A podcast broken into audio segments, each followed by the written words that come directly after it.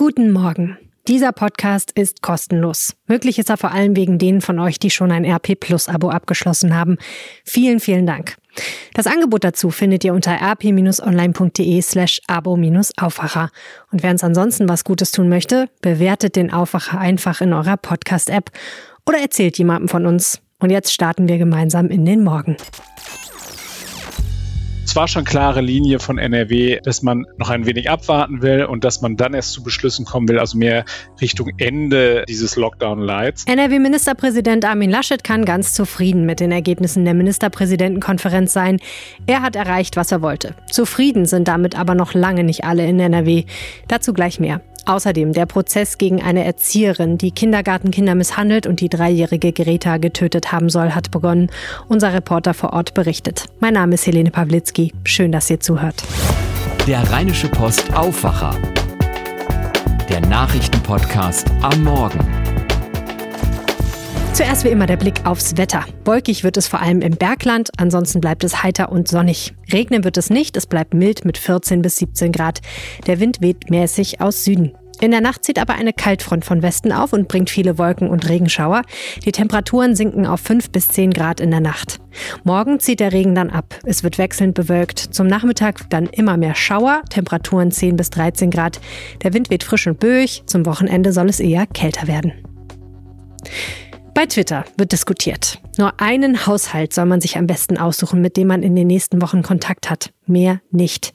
Wie sucht man den am besten aus? Und ist das überhaupt sinnvoll? Sinnvoll oder nicht, Gesetz ist es ja sowieso nicht, sondern bislang nur eine herzliche Bitte der Politik an uns alle. Bleibt zu Hause, vergnügt euch möglichst allein, sonst kriegen wir diese Zahlen nie runter. Die einen freuen sich, dass keine neuen Beschränkungen beschlossen wurden. Die anderen ärgern sich, dass die Politik nicht klarere Ansagen macht. Und wir schauen jetzt auf die politische Einordnung mit Landespolitik-Chefkorrespondent Maximilian Plück. Herzlich willkommen im Podcast. Vielen Dank, dass ich da sein darf. Immer wieder gerne.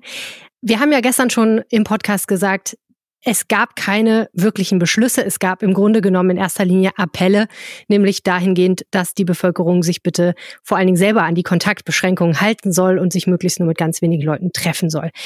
Wie ist das politisch einzuordnen? Ist das jetzt so eine Nummer von wegen außer Spesen nichts gewesen? Bisschen Zeit miteinander verbracht, bisschen über Videokonferenz geredet, mehr war aber nicht?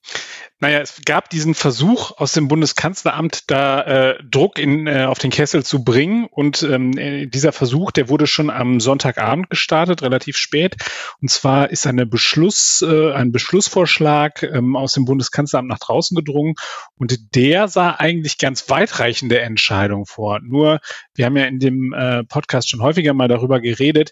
Wir haben es mit sehr selbstbewussten Länderchefs zu tun, die natürlich darum kämpfen werden, dass ihnen ihre Entscheidungsbefugnis nicht aus der Hand genommen wird. Und das ist in diesem Zusammenhang eben passiert. Okay, ähm, wie ist denn da das Machtgefüge? Also klar ist ja, Angela Merkel hätte sich offensichtlich mehr gewünscht. Die hätte sich Beschlüsse gewünscht.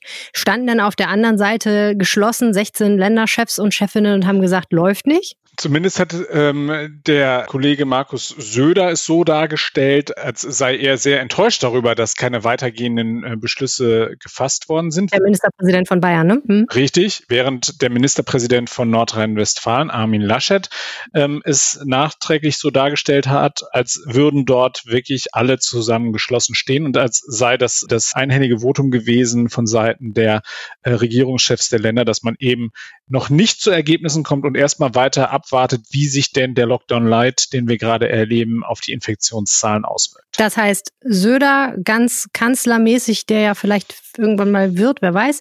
Und Laschet auf der anderen Seite eher dann der Landesvater, der sagt, für uns ist das im Moment okay, wir regeln das hier im Land schon alleine. Genau, so kann man es sehen.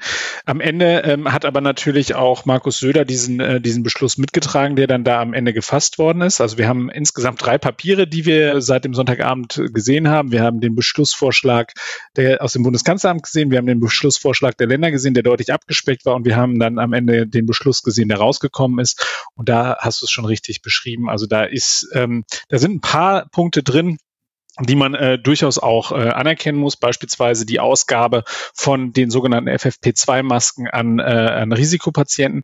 Aber auch da sind noch viele Fragen offen. Bei dem, bei dem Thema, was die Kanzlerin eben auf die Agenda heben wollte, Schule, da waren die Länderchefs offensichtlich relativ klar und haben gesagt, nein, das äh, Schulpolitik ist Ländersache, da lassen wir uns jetzt hier nicht reinreden. Und äh, da sind wir noch nicht so weit, dass wir dort zu einem Ergebnis kommen äh, können. Und das ist dann vertagt worden auf kommende Woche Mittwoch dann soll darüber nochmal geredet werden.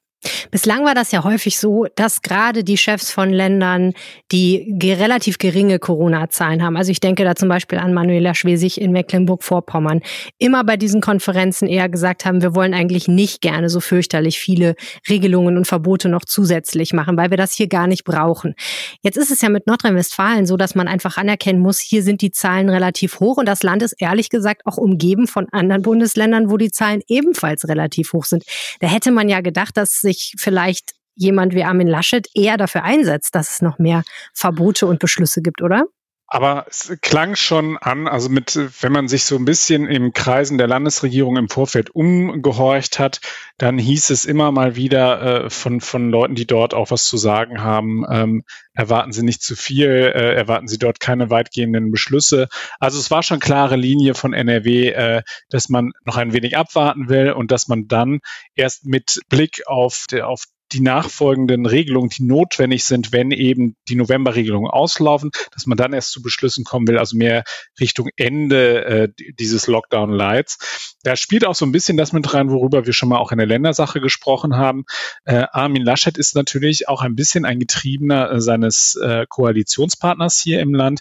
Die FDP, die äh, positioniert sich ja jetzt gerade Land auf, Land ab und insbesondere auch im Bund als eine Partei, die sagt, passt mal auf, Freunde, diese Beschränkungen, das geht zu weit. Wir sind äh, eine liberale Partei. Wir stehen dafür ein, dass die Menschen selbstbestimmt handeln und äh, die sind eher auf einem Lockerungskurs unterwegs. Aber du hast recht, es ist für NRW ist es eine ganz schwierige Situation, insbesondere eben auch für den Landesvater. Und ähm, jetzt im Nachgang merkt man auch, es gibt viel Kritik daran, dass zurückhaltend dort agiert worden ist bei dieser letzten MPK. Von wem kommt diese Kritik? Diese Kritik kommt unter anderem ähm, vom Vorstand der Deutschen Stiftung Patientenschutz, Eugen Brisch.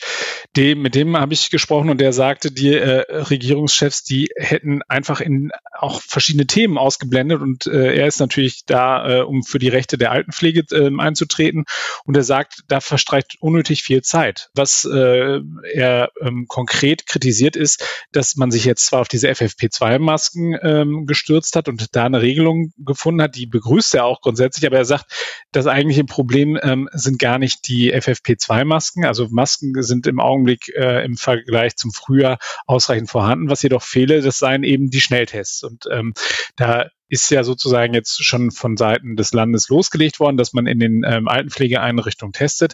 Aber er sagt, das dauert alles viel zu lange ähm, und äh, da muss deutlich mehr kommen und äh, mehr Geld in die Hand genommen werden, um dort einfach wirklich auch die Situation für die Menschen ähm, ordentlich äh, darzustellen. Mhm. Und was sagt die Opposition in Nordrhein-Westfalen, also vor allen Dingen die Grünen und die SPD? Ja, also die Opposition, ähm, die ist natürlich äh, eindeutig positioniert.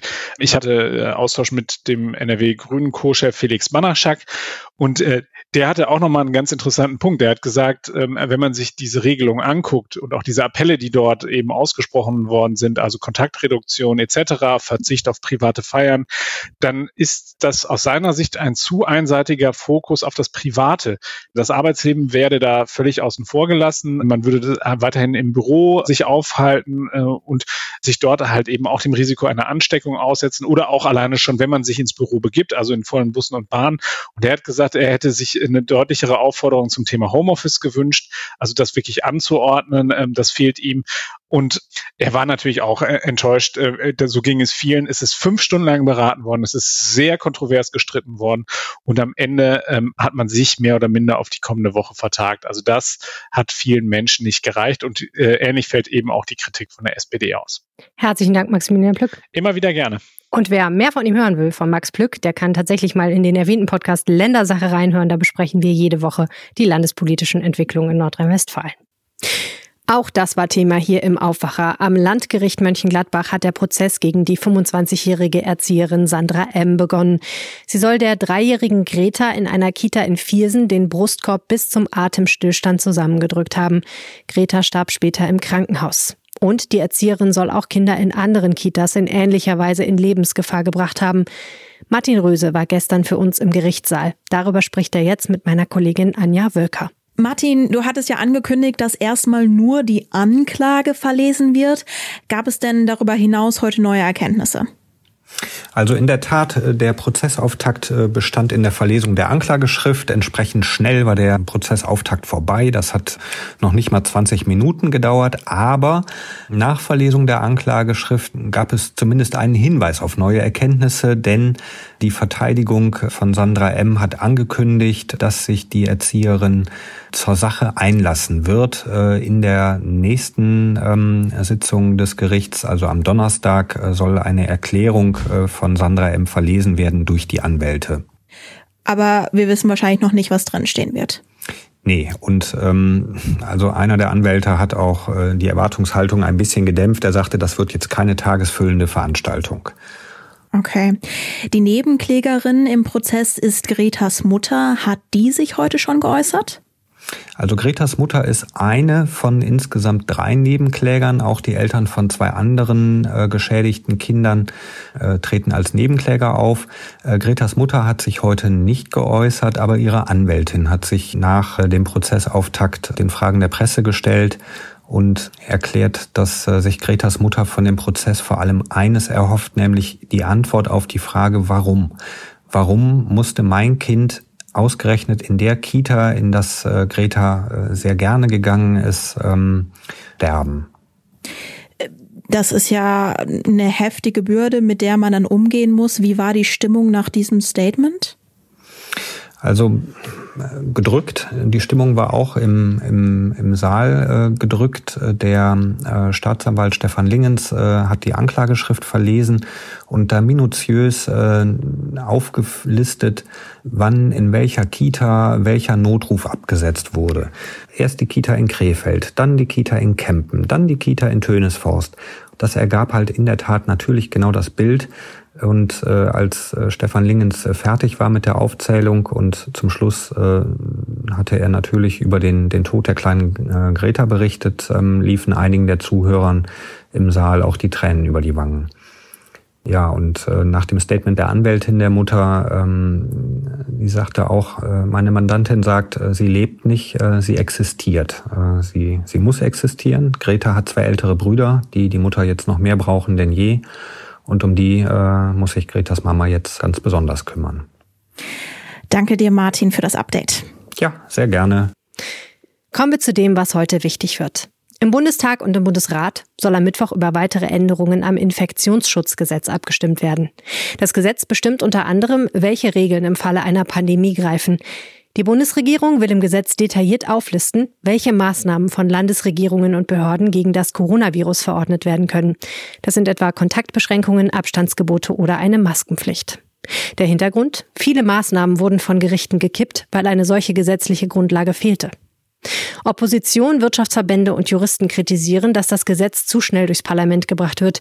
Sie vermissen eine breite Debatte und befürchten zu starke Eingriffe in die Grundrechte. Rechte Gruppen und Corona-Leugner wollen am Mittwoch in Berlin demonstrieren.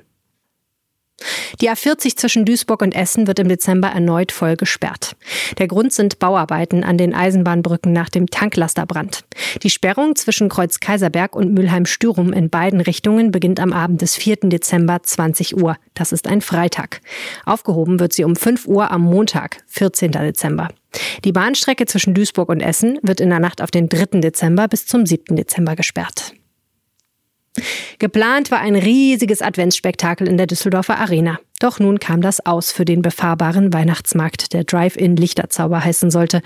Die Veranstalter fanden keinen Ersatz, nachdem es mehrere Corona-Fälle im Produktionsteam gab. Nach Informationen unserer Redaktion gab es außerdem Differenzen mit der Stadtspitze über das Genehmigungsverfahren. Wir haben hier im Podcast berichtet. Vor kurzem erbeuteten Einbrecher 6,5 Millionen Euro im Zollamt von Emmerich. Die Polizei fahndet mit dem Foto eines mutmaßlichen Täters, nun auch im Fernsehen. Heute Abend ist der Fall Thema in der ZDF-Sendung Aktenzeichen XY. Es gibt 100.000 Euro Belohnung für Hinweise.